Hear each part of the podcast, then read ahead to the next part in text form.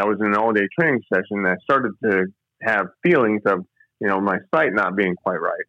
Well, I made it back home and you know, laid on the couch that night because I didn't want to, you know, wake up the family. So when I woke up and I needed to use the restroom, I, everything was everything was a lot darker than it was uh, normally. So stumbled my way to the restroom and turned on the light switch, and that's when uh, I saw that. Well, I didn't see. I, saw that I didn't see. I, I was blind at that point.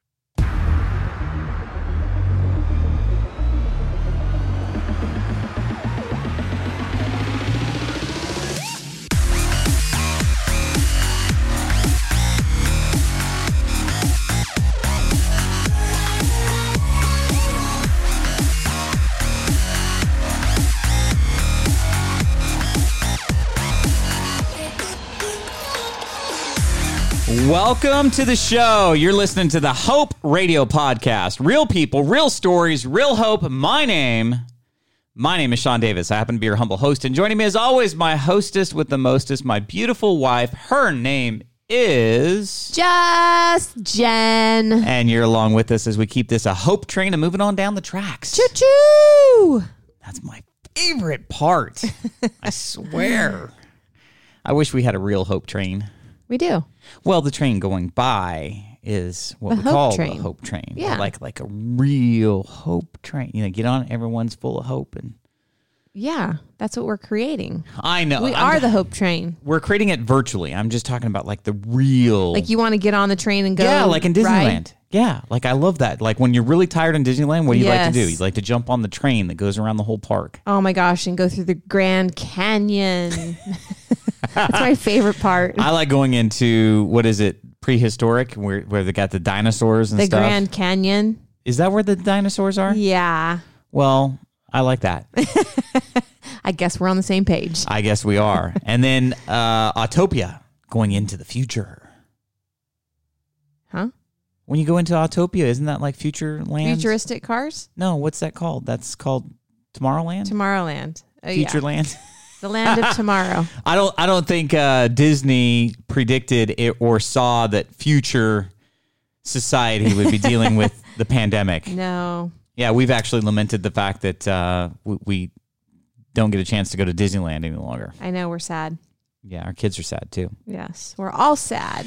it's sad that we don't have that opportunity. I know because it's the happiest place in the whole wide world. I know, and uh, I guess they're just not open, right? Like they haven't been open since March, like the real Disneyland, not Disney News World. flash, nothing's opened. Grocery stores, Yeah. gas stations. That's not exciting. There's no rides at gas stations you can ride. No. I know. Ew. Stop. now I just realized what happened. All right, so how you doing today? I am doing great. Living your best pandemic life? I'm always just living my best life. Yeah. You Every just gotta. Roll One- with the punches, yeah. right? One day at a time. Rise. Rise, to the above. challenge. Yes. Overcome. Mm-hmm. Persevere. Yeah. Get How- stuff done. How are you doing? I'm doing all right. Yeah. I think that, uh, you know, every day is different. Some days are better than others. Every day is different. I woke up this morning with all the intention in the world to ride the Peloton, which I did, and then work out, and then somehow my plans got disrupted. yeah. Our second oldest son comes down and surprises us, and that gym is not big enough for three of us. Yeah. Technically, it's only big enough for me, but I'm sharing, and sharing is caring. Jennifer, Yeah. You kicking me out? No. You better not be. the only thing keeping me sane right now is my fitness, so you know I got to stay on top of that. Yeah, but there's 24 hours in the day. I mean, technically, everyone can, you know, choose a time slot, This is true. you know. There's But Mm-hmm. no. Yes, you're right. Everyone can. yeah. All right, you ready for joke time? I'm ready for joke time. Well, let's tell some funnies. Let's make some people laugh. okay. Let's let's get in touch with your budding comedian. Are you ready? I think I'm ready. Okay. Let's hear it. Oh, Are you right? I'm going first? Yeah, you're gonna go oh, first. Oh, okay. If April showers bring Mayflowers, what do Mayflowers bring? June gloom. Pilgrims. Oh my gosh, That's a cute one. that is a cute one. I should have gotten that one. Pilgrims. I, w- I was too stuck on the on the dates, thinking that somehow, some way, the answer was relative to the next month. It's almost Thanksgiving time. I can't believe it. I know. We need pilgrims Pilgrims and turkeys. and turkeys. Oh my. Mashed potatoes with gravy. Oh my gosh. Jennifer, What's your favorite Thanksgiving dish? what is my favorite Thanksgiving dish? Mm-hmm. Well, I'll I'll talk about what you make. Okay. I love the the yams with the Oh yeah. the Sweet marshmallow marshmallows on top, and then like you brown have sugar and butter. Oh yeah, and then you and then you have to take a little bit of that and then scoop some mashed potatoes with it, and then like the combo of the yams and the and the marshmallows and the potatoes. It's it's Mm. Yeah, bliss. It's pure super bliss. good. Yeah. Green- what about you? I, I love that, and I love the green bean casserole. What? Yeah, I really Green do. bean casserole? And then- did you really just say that? Yeah, and you know what else I really love is just the canned, not homemade, but canned cranberry. Yeah, I like canned cranberry. It's the only time I eat cranberry, and I love it. What's your favorite dessert?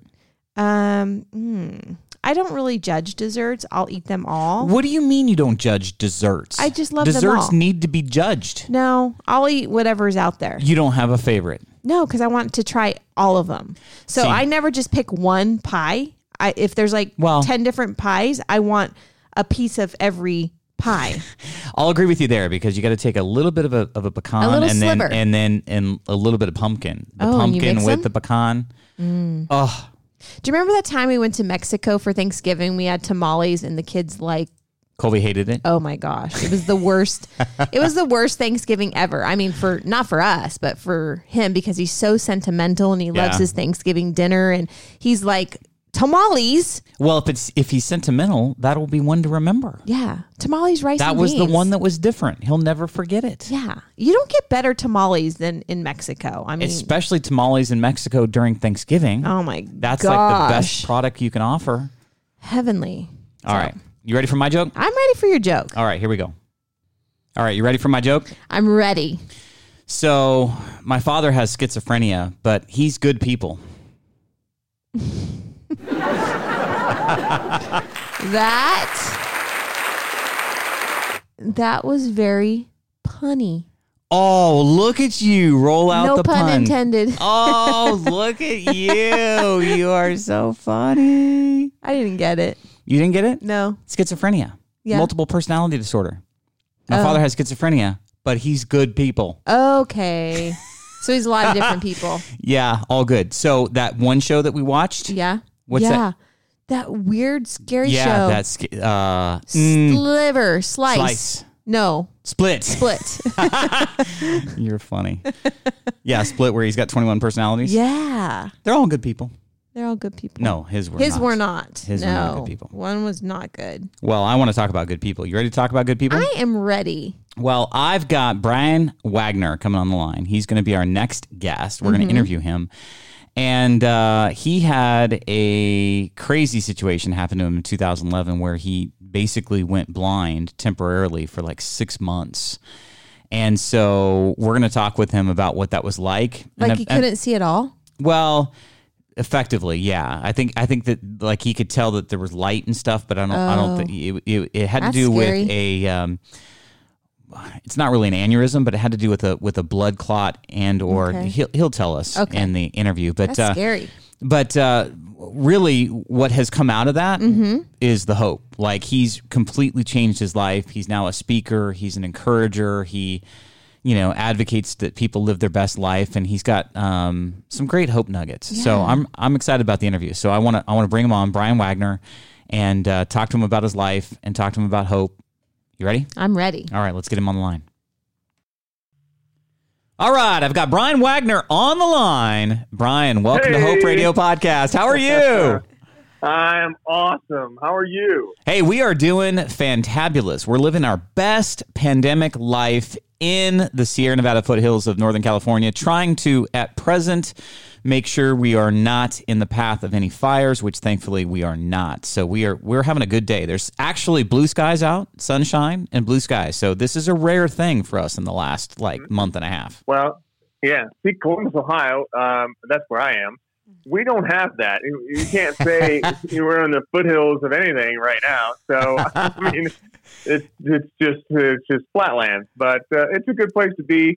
Great place to raise a family, and uh, I wouldn't trade it for anything. So well, I'm. I'm I'm glad to hear that. So I there's times where I wished that I was in a flatlands area over the last six weeks. That's for sure. And uh, you know, just thank you once again, anybody listening that's a first responder. I mean, you guys are incredible, firefighters, EMTs, you know, police officers, et cetera, that have had to corral people in and around uh, California because literally in the last six weeks, California has has been on fire. So we're we're just thankful that these people have been there and and helping save people and property, etc. But uh, happy to be talking with you. Glad you're in Ohio. I, I've got a lot of. I feel like Jen, we got to go out to Ohio. I feel I like we've got a lot of friends out in Ohio. A lot of a lot of guests that have come on. So I think do. we're going to have to make a trip out to Ohio and and. Uh, See some, and so maybe we'll be knocking on your door, Brian, at some point in the future. Sounds like a plan. Yep, we've got plenty of room. Well, for the benefit of our listeners, you know, obviously you and I have had uh, a couple different pre-show conversations, but you know, tell us um, a little bit more about your family. Um, and you're living in Ohio. What do you do for a living? Uh, you married? You got kids? That good stuff. Oh yeah. So family, I, I have uh, three kids that are just. Uh, uh, I mean, I'm. Everybody says the kids are amazing, but mine really are. Um, I'm sure they are. so my oldest is 25. He'll be uh, getting married here in February. Uh, he just graduated in May from the University of Cincinnati with his master's in architecture. So he's going to become an architect, um, and he is doing great things in the world. He's and all three of my kids are super smart. So just uh, they're nothing like me. They take after their mom, which is great. Um, my daughter uh, is getting her master's in education right now from Bowling Green State University up in Bowling Green, Ohio, and she is uh, doing really well. Just uh, uber smart, all A's, all that. So just uh, really proud of her. And then my youngest son is, well, he's turning 21 on Saturday. Um, so he is a junior at Ohio State, and he is studying uh, aerospace engineering. Wow, So- you do have some smart Yeah. kids. I'll tell you right off the right off the bat. I, I can tell you got some Yeah. kids that like math too. You know.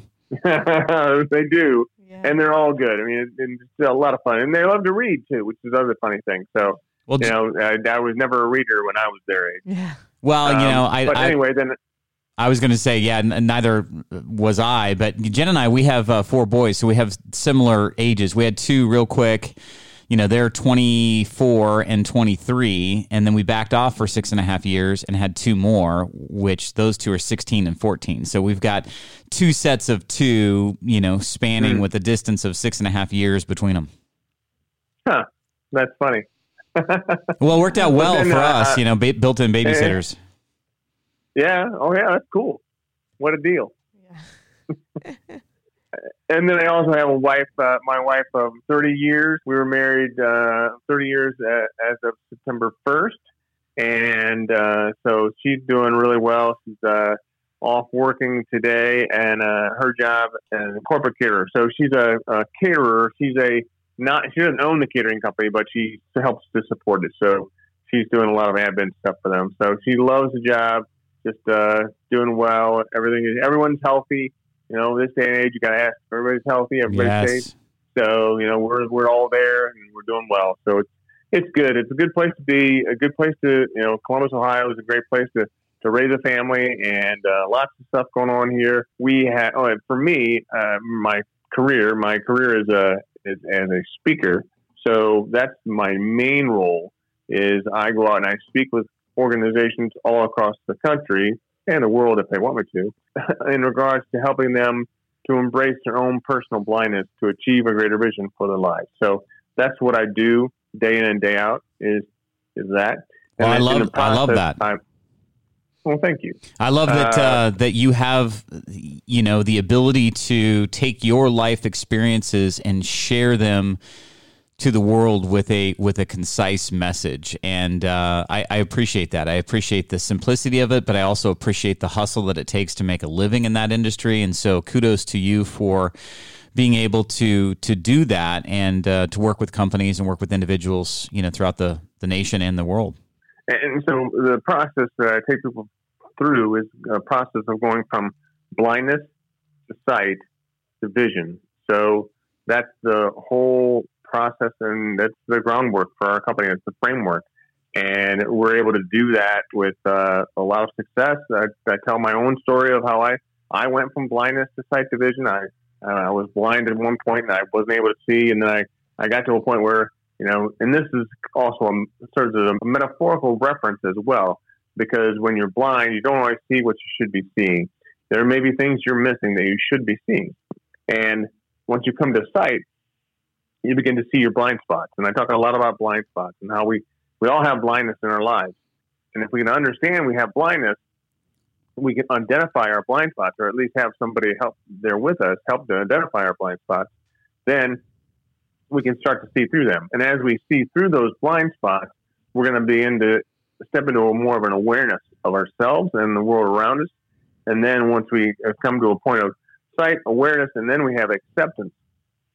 So my process of acceptance was I needed to accept the person that I was. I needed to accept the fact that I have, you know, visual impairments, and I needed to accept that this is kind of my new normal. So if you could see me, I have one eye open, I have one eye closed. Well, a lot of people would think, well, this is what makes him unique, is one eye open. Well, that's not really what makes me unique what makes me unique is the fact that I only, that I have a positive personality, and it allows me to share my story with other people in order to help them improve their lives.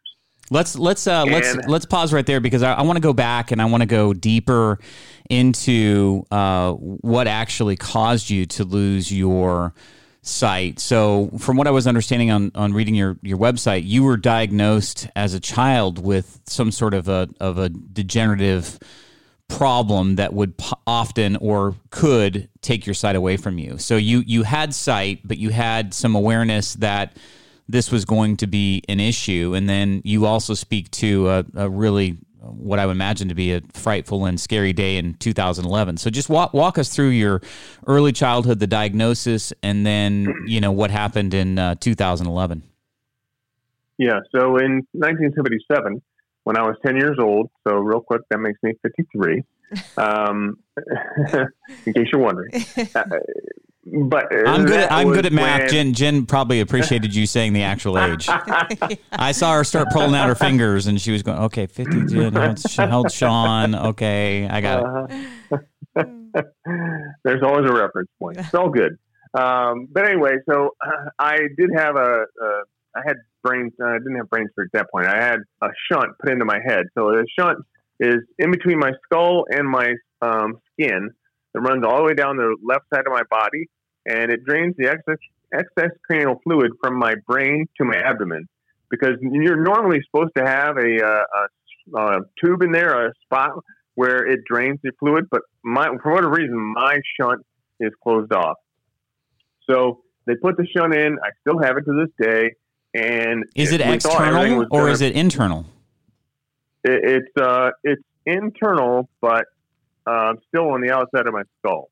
Okay. So I, if I if you were to run your fingers down the side of my head, you can feel the big lump of the tube that runs all the way down.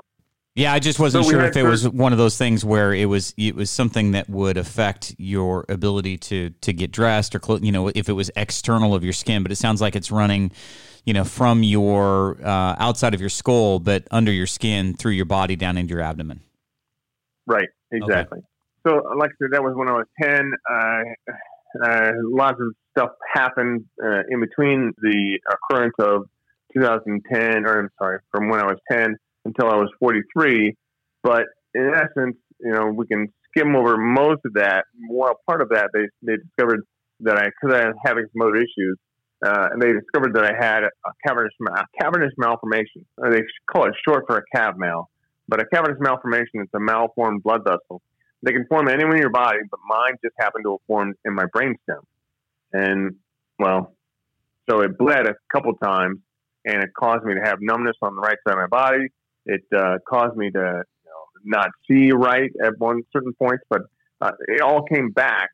Everything came back mm, for the most part until 2011 when I was in um, actually in Cleveland, which is about two hours north of me, and I was in an all day training session. And I started to have feelings of you know my sight not being quite right. Well, I made it back home and you know, laid on the couch that night because I didn't want to, you know, wake up the family. So when I woke up and I needed to use the restroom, I, everything was everything was a lot darker than it was uh, normally. So stumbled my way to the restroom and turned on the light switch, and that's when uh, I saw that. Well, I didn't see.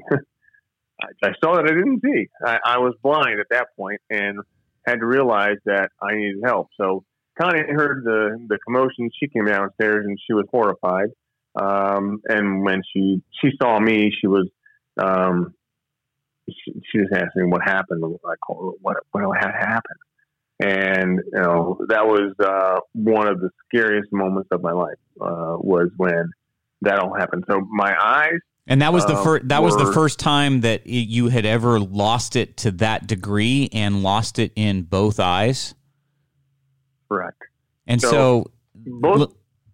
I yeah, sorry. I just I you know in my in my mind I'm just imagining what you must have have felt and or what must have been racing through your your mind at that moment. I mean, I you know I think it's always uh, to me more difficult when I imagine people that have suffered from some sort of blindness. I I think you know it's almost better to be born without sight because then you don't really know what you're missing. But yet if you've had sight right. and then you lose it then you know so i've gone back and forth on which one is actually better you know like is it better to have had it and lose it or to have never had it at all and then you don't even have a reference point for all the beauty that it could be I, you know i don't know so you know i guess i'm just wondering it, that had to have been a terrifying experience for you right in that moment yeah oh yeah so both of my eyes were swollen shut but on top of that my eyelids wouldn't work so I couldn't see. And if I did lift my eyelids so I could see any any image or anything, uh, both my eyes didn't go together. So I saw double.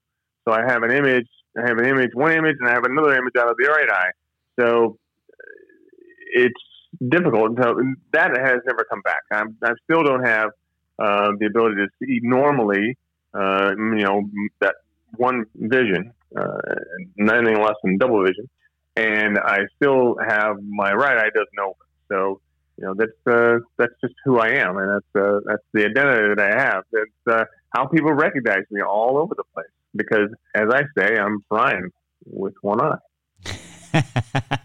I, I love your personality and I love your attitude toward it. I think I, you know, going to what we talked about before, you know, you can either you can either find a way to to persevere and laugh about things, or you can be a, a puddle of mess in a fetal position, you know, in some corner. And um, I, I just like that you bring humor to the situation as as well. That had to have been terrifying for your wife as well to imagine that. I mean, I can only imagine Jen. What yeah. you know, if all of a sudden I came downstairs, or if I was somewhere and I and I literally had no function, couldn't see. Like, mm-hmm. how terrifying would that be yeah, for you? It'd be horrible. Well, and just a little FYI, Jen, like Jen, Jen has more challenges in the eye department. I already can't see. Yeah, she has more challenges in the eye department than I do. So like I'm I'm always the one driving. She won't yeah. drive at night. I you know it's. I, ha- I, have that one eye. I'm Jennifer with one eye. Yeah, she, she, nice. She has one Very eye nice. that that does not listen, and it's uh, a lazy eye. Sometimes it goes uh, one direction or the other, or it's it's not listening. I think it's cute.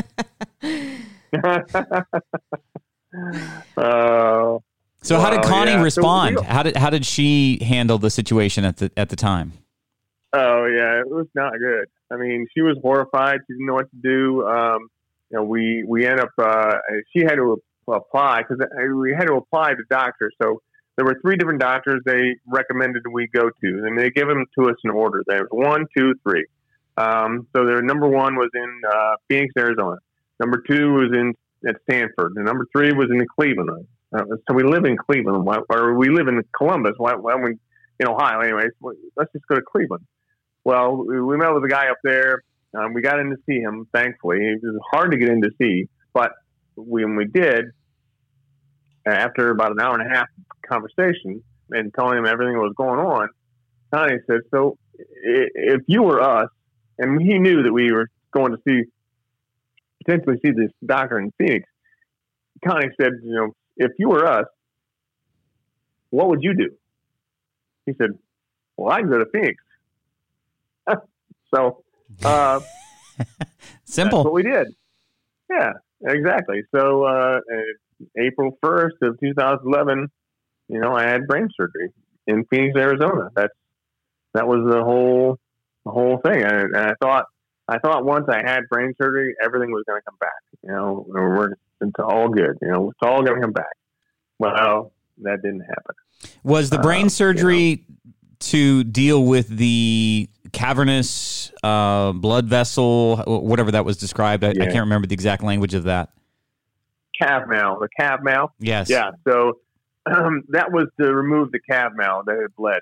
Now, what's funny is I don't, I don't usually say this, but I have another cav mal that's in that's in my head as well. It's in my in my brainstem, but it's not not so far back into my brainstem. It's more towards the the front of my brainstem.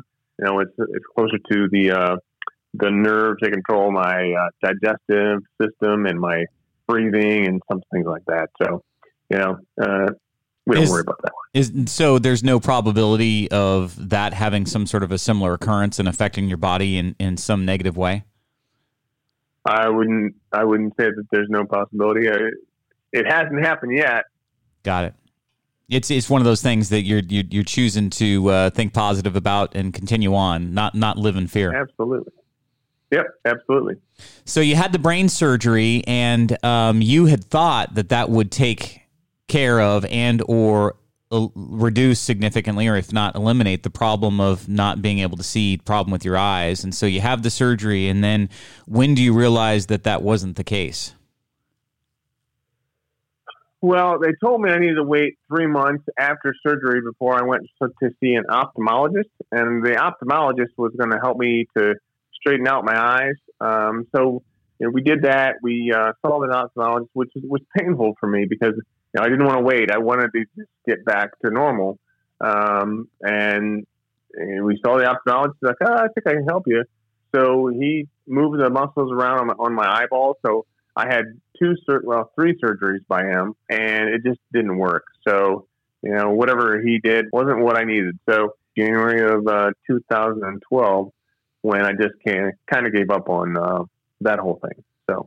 Um, I, for six months, I wasn't able to drive. So, Connie drove me to all my meetings. I, I, I was in IT sales at the point. So, or information technology. And she took me to all my accounts that I needed to go to and sat in the uh, parking lot while I had my meeting where I was trying to see and trying to write and trying to think and trying to talk.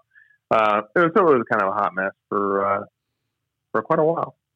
How did But- how did you handle that emotionally? How did you deal with that setback? Because here you are. It's it. I imagine every day is just you know a Herculean effort to to get through it, given the challenges that you're facing. You're trying to adjust to it. I imagine you had to try to make some accommodations at home too, and then now you're walking into every appointment going, okay, am I am i going to be able to present myself and or articulate what i want to articulate to these folks and you know move this process forward all the time you know dealing with the biggest struggle of your life at that moment? So how, how did you persevere through that at that time? Were you a faithful person? Did you rely on spirituality? Was connie coming beside you and, and lifting you up? Like how, how did you weather it? Uh, well, the, the faith definitely was a, a big component. Um, you know, Connie definitely lifted me up. You know, music helped me a lot. I drank uh, a lot of bourbon uh, during that time.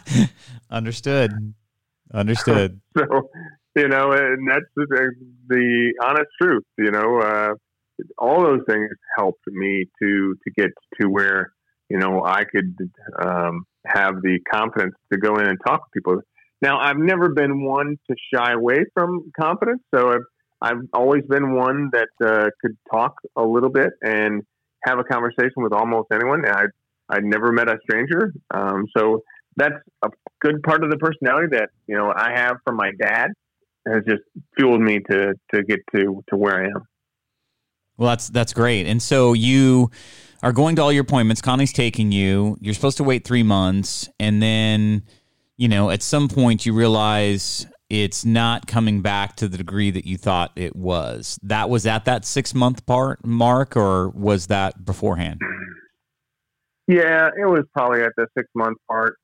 really six months would have been I think October or November. So I, I had a, training that I wanted to go to for a uh, information technology company that I that I work with uh, and that we sell as a part of uh, uh, we sold at the company that I was at.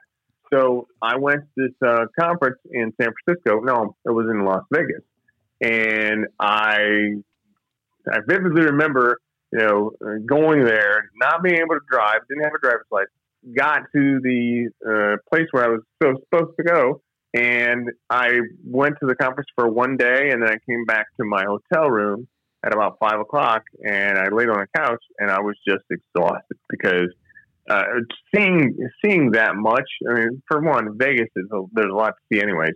But with one eye, and it doesn't move very well, so it was over over oh, how do I call it over overstimulated o- overstimulus overstimulated yeah overstimulated um, so I, I at the end of the day it was five o'clock you know I, I laid down and I took a nap well my nap lasted until about four o'clock the next morning so Connie mm, being nervous that I was out there on my own um, she was like well, she was trying to call me and I was supposed to call her because we have this uh, arrangement I always call her um, and tell her how I'm doing.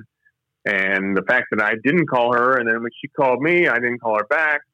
Um, it was uh, it was probably the worst. I would think it would be one of the worst times for her because of me not being you know, responsive. So I've Jen, had Jen, Jen's just shaking I, her head right now, going, and I'm, i imagine I'd, I'd be almost dead yeah. by the time I got back home. She would, she she yeah. she would have she would have handled me. I'll tell you that much right now. I couldn't get a hold of you. I, yeah, yeah. I've had other instances where I've gone into a coma. Um, so one time we were living in Chicago at this time, and I was in Davenport, Iowa, and uh, I was I went into into a coma and they had to break down the door of my hotel room to get me out. And then she was actually traveling, and she was in St. Louis, Missouri, and she came up and had to get me out. And it was so I have a history with that. So when I went to Las Vegas and didn't answer the phone, yeah, it was not a good idea. oh Lord, I can I can only imagine. Now, was the I mean these episodes of the coma was that still a function of your the problems with your sight or the the Mavcal or Cav-Mal, yeah, Cav-Mal. was that was I mean, that did close. that trigger that? Um, I think so. I, I think it did. Um, you know, there was uh, one occurrence in uh, well, that was '92 when we were in, in Chicago, um, and it happened in Davenport. But then there was another occurrence in '90, I don't know, '95, '96, and that was in Columbus. So uh, I, I went uh, I went out then too, but I was at home that time, so at least I uh, didn't come to when I was at home. Um, I, yeah, I think it was because of uh, of that whole situation. So you finally you're at a at a point where you realize, okay, this is going to be my new normal. And one of the the quotes that I love that you have on your website is that I lost my sight, but I ended up with my vision. So tell us how you you really attacked the circumstance and and really kind of rose out of it because you were in IT sales or software sales and then now now you're a speaker. So walk us through how your life changed over those next year, 2 years, etc., where you came to have that radical vision that you have. Yeah, so this happened in 2011. Um, my daughter wrote me a, a, Father's Day letter that year, and she I still have the letter to this day. I usually read it uh, for all of my speeches because it is the most impactful letter to other people and helps them to understand, you know, who you are and to what what what value you have on the earth. What, what what's your purpose? So, you know, she told me in the letter, she's like, uh, "Dear Dad, ha- and I'm, I can recite it to you. Please do, yeah. Because it's, yeah. So, dear dad, happy Dad's Day. I hope you have a great day because you definitely deserve it. All the cards the TV commercials always say, my dad's the best. But they're all lying. Sure, other people's dads are great. I mean, they're younger than you. They're they're sportier, and, and they're funnier. But you've got something that other dads don't have bravery. Even after everything you've been through, you still get out of bed in the morning. You still go out and cook on the grill and joke around with us, even though you have half one good eye. But you do more still. You teach me that even though you, you go through the most toughest, grueling things, that if you just believe, believe that God is right there with you through everything, then everything will turn out okay in the end. You're going to make it out alive. You, you're going to make it out alive, not always unscathed, but alive. And giving me that hope, that sense of belief, well, I take that over dad with two good eyes any day. Love Jess. Oh, that was awesome. Yeah. Like the hope part too. Yeah. So there you go. So right there, she showed me, you know, stop comparing myself to other people. You know, mm-hmm. other people's dads are great. They're younger than you, supporting and funnier. But I mean, forget about that. So I tell talk to people about how they need to stop comparing themselves to other people. Mm-hmm. Um, I talk to people about how they, they need to have faith and they need to understand what makes them unique. What what is it that you are? And so for me, I was her dad. That's all she wanted to be was her dad. Mm-hmm. So other people need to know what they are to somebody else and just be that. So at the end of this uh, letter, I, I talked to people about, you know, when's the last time you had a letter sent to you like that? I got a better question. When's the last time you wrote a letter like that? And then that's really where the impact happens.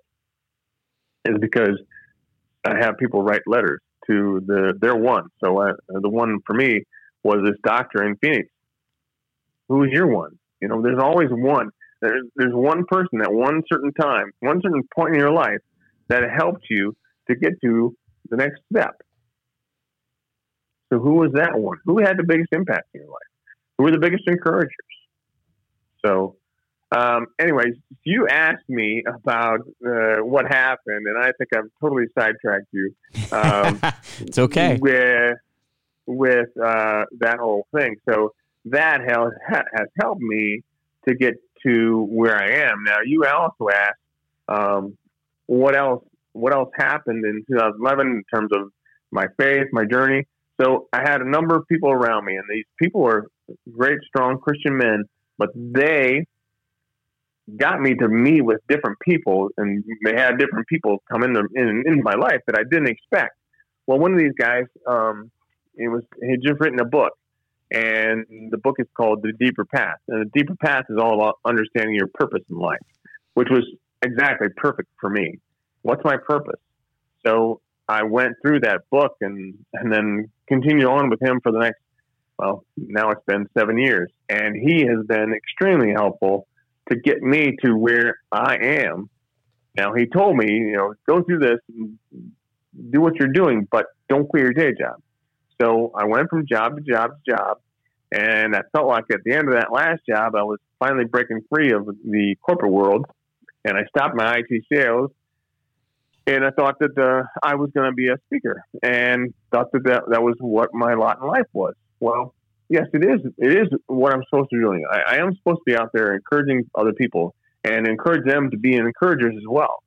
So I thought that that's how it was going to go, but finding a finding speaking engagements is really really hard.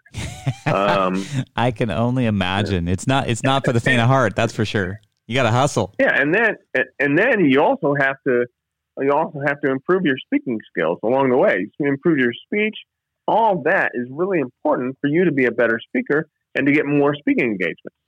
Uh, so, as we're going through this, I had a friend who uh, was looking for uh, some speaking engagements for me, and he found a speaking engagement at the Ohio School for the Blind. I'm like, I, so I said, time out. I said, I, I, I don't want to speak at the School for the Blind. For one, they're probably not going to pay me, uh, which nobody did pay me anyways at that point. Um, for two, I, I don't want to. I'm not a blind school speaker. You know, I'm not a I'm not a blind guy, but I kind of am. Um, you know, I, I should be the one speaking with blind people. So I, I finally accepted the uh, the meeting and took the meeting, and it was actually a two part meeting. So I went one day and I went back the next day, and I talked with the, the students about you know my process, what I've gone through, and all that. and uh, the principal comes up to me afterwards, and she's like, "You have no idea what you've just done." Well, what? She said, "Well, you know, you showed that this girl, you know, that you could have a successful life, even though you're visually impaired. You still could have a successful life." And by the way, the girl also had a shunt and just being there with the students really showed me a lot. And then so that was day one. Day two, Connie came with me, and you know we were there and uh, did the presentation again. And then the after the after the uh, presentation, the principal comes up says, "You have no idea what you've just done." it was like a repeat, like Groundhog Day. Yeah, I was just going to say Uh, Groundhog's Day. I said, "What is it this time?" She said, "Well, you know, that there was this one boy in the group, and his best friend died in a plane crash three months ago, and no one has ever. He's never talked to anyone about it until just now. He he talked about it in your session. I'm like, oh wow, I had I had no idea. So I, I realized that I am delivering value to the students, and there's a lot that has to be offered. Well, fast forward six months, and she has a position open on the after school program. Um, so I'm now an after school program coordinator for them, and I actually help them with all of the different clubs that they have in the after school uh, network. So it's uh, it's not what I wanted. I didn't want to work there, but at the same time, I needed to work there because you know not finding speaking engagement, you need to have another source of income, and that source of income not only has has the the school provided so much for me to in terms of my personal growth and understanding what what blind actually see and all of that, but the stories as well. It's also you know supplied supplied a, a good source of revenue because the revenue comes from you know the 21st Century Grant, which is a, a federal grant that they've received for the after school program. So what I love about that that story is quite honestly, it's it's like what kicked around in my head is these divine connections. Sometimes, you know, like if you're spiritual, if you're faithful, like I am, you know, you look back on your life and you see moments where God put somebody in your path and like he had to like almost hit you upside the head a couple times in order for you to kind of understand what the purpose of that person was in your life. That's happened to me. And it sounds like, you know, you were begrudged. I don't want to go there. And then you go there and then it's like a, ooh, that was a win. That kind of felt good. You know, the comment about the girl Yeah. and, you know, helping. And then the next day, ooh, here's another one. And then that, that divine connection leads to an opportunity where now you're not in, you know technology sales any longer and now you actually are doing what you want to do what you love to do encouraging other people through your own experiences and and it's like whoa how awesome was that like that that that just Yeah. that divine connection that happened and then it made all the difference you know moving forward Yeah, because as I'm sitting on the my kitchen room floor, you know, in 2011, after I had surgery, I, I mean, I made a promise. Uh, I made a promise to God that if I could get through this, uh, have my sight back, I wanted to be able to help other people, and that's that's what it meant. I didn't know what I, I didn't know what that meant at the time. you didn't know the form how it was going to take you did you didn't know that was Yeah. going to be at the school for the blind ohio school for the blind after school Exactly. program I, here, I, here I am, a former IT sales guy. I used to work for IBM and companies like IBM all across the country. I would travel around the world and do all this stuff, you know, to help other people with their IT needs. And now I'm going to be a speaker. I'm I'm going to help other people with the, uh, the what they're struggling with. And so, I mean, how, how do you do that, Brian? You can't even balance your own checkbook. How are you going to help someone that's struggling with their finances? you know, uh, you know, how are you gonna? How are you gonna? You don't have a degree, so how are you gonna provide for your family? How are you gonna? How are you gonna put your your kids through college? How is that gonna happen? Uh, I don't know. It's a promise I made. I Yeah. gotta keep it. God, God says, you know, just sit back, watch. I got you covered. Are you faithful? Are you ready? Are you are you are you are you ready? Yeah. Do you trust me? You know, Mhm. I love that. So, so you you through that process began to do more and more speaking engagements, and then you started to refine your message even further. Is is that how it it, it kind of got to the point that it's at now? Yeah. So I mean, I've I've had uh, I've had speaking engagements all across the country. So uh, I'm going to do one next week, uh, the week after next, and it's going to be in Oregon. So I, I actually will be virtual. Um, but you know, that's the farthest west I've kind of gone, even though it's virtual. But yeah, I mean, I've gone as far east as New Jersey, and um, I'm now I the main group I speak to, believe it or not, is the group that supports the intellectual developmentally disabled. So I don't know how I stumbled across this uh, niche, uh, why anybody ever called me from there, but the group in Ohio had me come out and I spoke with them. And then they said, you know, you should go see the guy in Pennsylvania. And then from there, I got a call from a lady in Texas. And then from there, I've been Missouri, Illinois, Oregon, Indiana. It's just been amazing. So, you know, that's that's who I'm speaking to right now. Oh, I, I love that. I think that that's that's really really good. That's mm-hmm. awesome. That's uh, you know, I think you making progress in the in the new normal. I was going to ask you how uh, COVID affected you because obviously you know it's like one thing after another, and I know I've talked to other speakers that literally went from you know two dozen three dozen bookings to nothing overnight and so have you been able to kind of rally um, and still find a, a path forward with your speaking engagements even during covid yeah, so I, I mean, I didn't have a lot of engagement set up beforehand, before COVID, for the year, anyways. I had a few, but all of those stayed on. And then I had couple that signed up with me back in early April, which was amazing. I'm like, how could this happen? And they signed up. So they've stayed on, and uh, um, that's been great.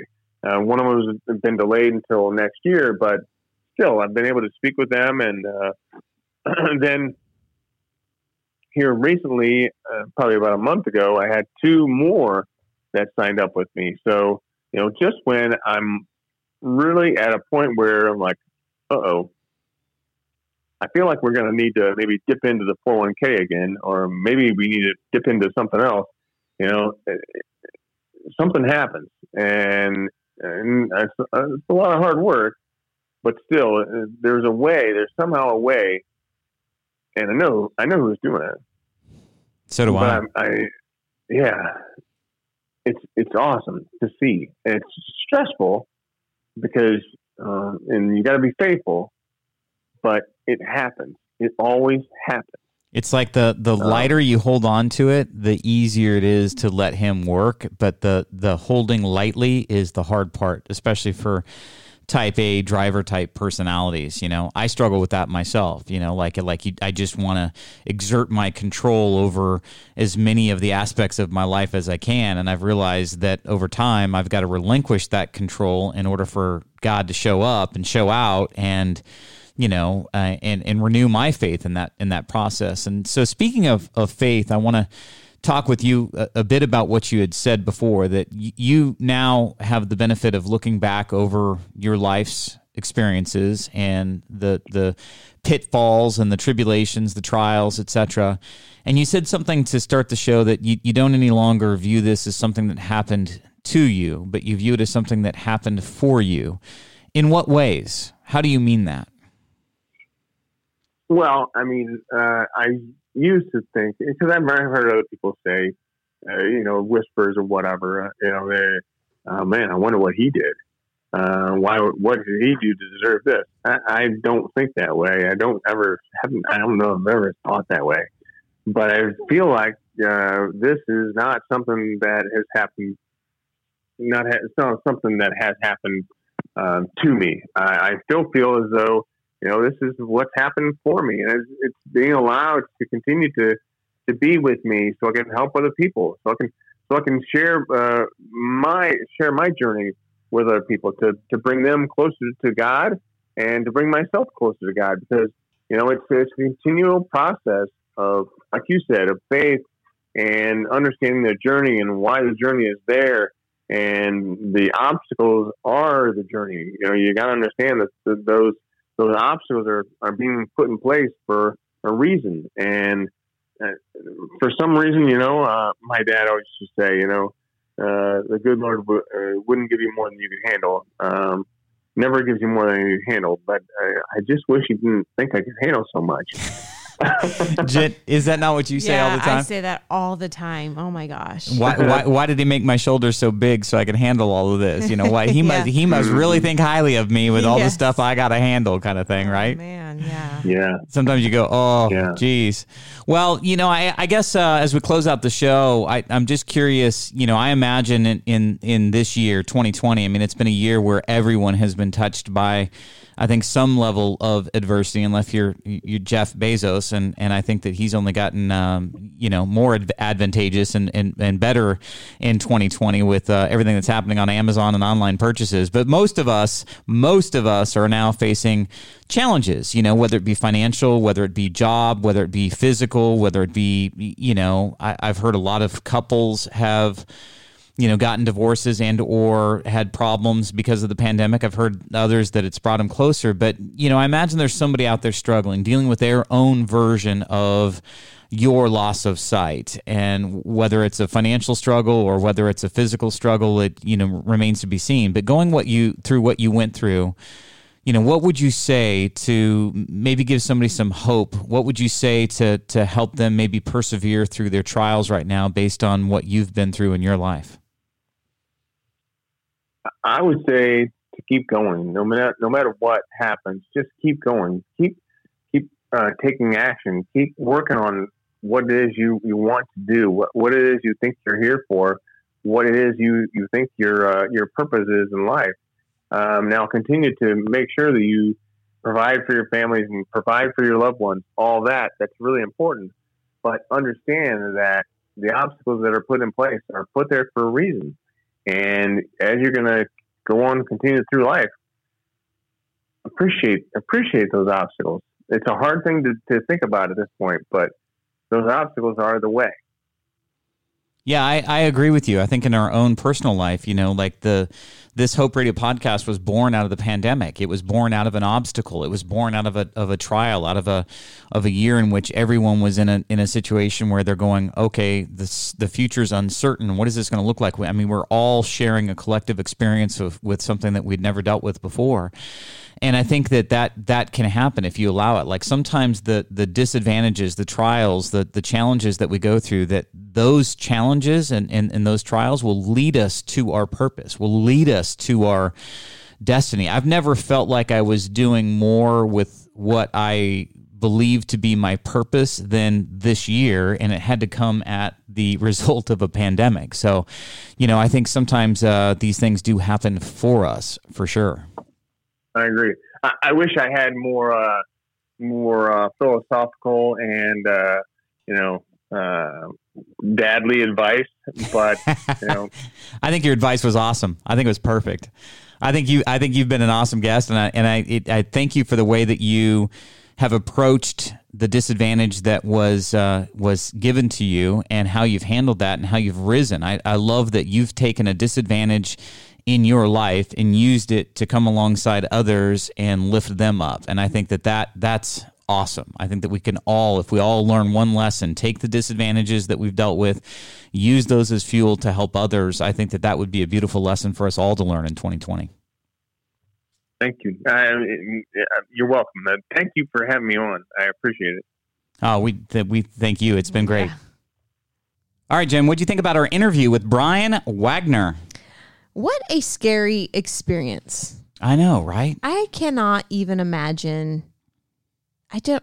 I don't even want to think about it. Like, Well, I, I thought of you during the interview because, Mm-hmm. like you, you as you have aged, you have had more and more challenges with your. Is it long vision? Is it short? Like what? What? What exactly is your I can't challenge? see close up. Okay, so you need glasses to see things that are close. Yeah. So that's why to put on glasses to read or put on glasses. Does that to, mean I'm nearsighted or farsighted? Uh, yeah. As you can tell, I don't go to the doctors to get glasses. I diagnose myself. I can't see. you you are fairly defiant. I have high deductible, so you got a high deductible plan, so you're not going to go. if I can't see, I just can't see. So Well, I, I just think this whole idea of of you know navigating today's world Mm-hmm. without eyesight just seems really really scary, and I think that that's you know really what he talks about. And so to go through that process and and to really have it last six months, and then the whole time you're hoping that it gets better and better, and then you realize that this is going to be your new norm, kind of like the pandemic, Yeah. right? You hope and hope and hope it's going to get better, and it just feels like you got to acclimate to a new normal. It's you know? just so freaky because you don't know. Like, Yeah. am I ever going to see again? Yeah, You know, six months is a long time to wake up every day and realize, nope, not today. yeah. Like, I that's really that, it's horrible. You know, I like what he says. I, I lost my sight, but ended up with my vision. I think that that's a really important distinction between the two. You Mm-hmm. Yeah. can you can have sight, but no vision. Vision speaks to the future and Yep. goals and progress and living your best life Yep. and you know uh, reaching for the stars. And and I really think that he's taken a crappy situation Mm-hmm. and, and turned the best fruit out of it. And I think Yeah. that God wants that for us. You know, it didn't happen to him, but it's happened for him so that most likely he can find his purpose and his destiny for the future. Yeah, it's such a great perspective. Yeah, I, I agree. So uh, I encourage people to follow us Okay. on all of the podcast platforms. You know, if you consume podcasts on Apple Podcasts, follow us there. If you do so on Stitcher or Spotify or SoundCloud, follow us there. Yes. And uh, you can tell Amazon Alexa, play Hope Radio Podcast, and Amazon Alexa will play our podcast. And then we would love for you to get connected with us socially. So, how do people do that? Well, we can be found on Facebook and Instagram at Hope Radio Podcast. And uh, if you can find us there, send us a message if you've got a story of hope yourself, or if you know of somebody that has a story of hope. You know, send us a direct message, and uh, maybe we put you on the sh- on the show. You know, it'd be fun to interview somebody. We've had one guest that has done that already. We've had one person come on that was sourced through our Instagram account. So we're looking for number two. We love that. Yeah. And here's what I think we should do. What should we do? I had so much fun today. Mm-hmm. I think we should do another podcast. All right. And guess what? What? Here's a glimpse. Here's a little piece. Here's a nugget. Here's a tease of tomorrow's podcast. Are you ready? I'm ready. This is something I'm throwing out to you right now. So I'm going to tease it right now for your benefit. What is it? Well, you got to listen. Okay. Here we go. Okay. Here's a preview of our upcoming next episode, number 95 of the Hope Radio Podcast. Well, my story really, or I would say that my life really turned around 10 years ago when I was diagnosed with a very aggressive and rare form of cancer. This is uh, called the T cell lymphoma. And it was a, a journey before I was diagnosed for one and a half years. I went back and forth with different uh, doctors trying to figure out what was wrong with me.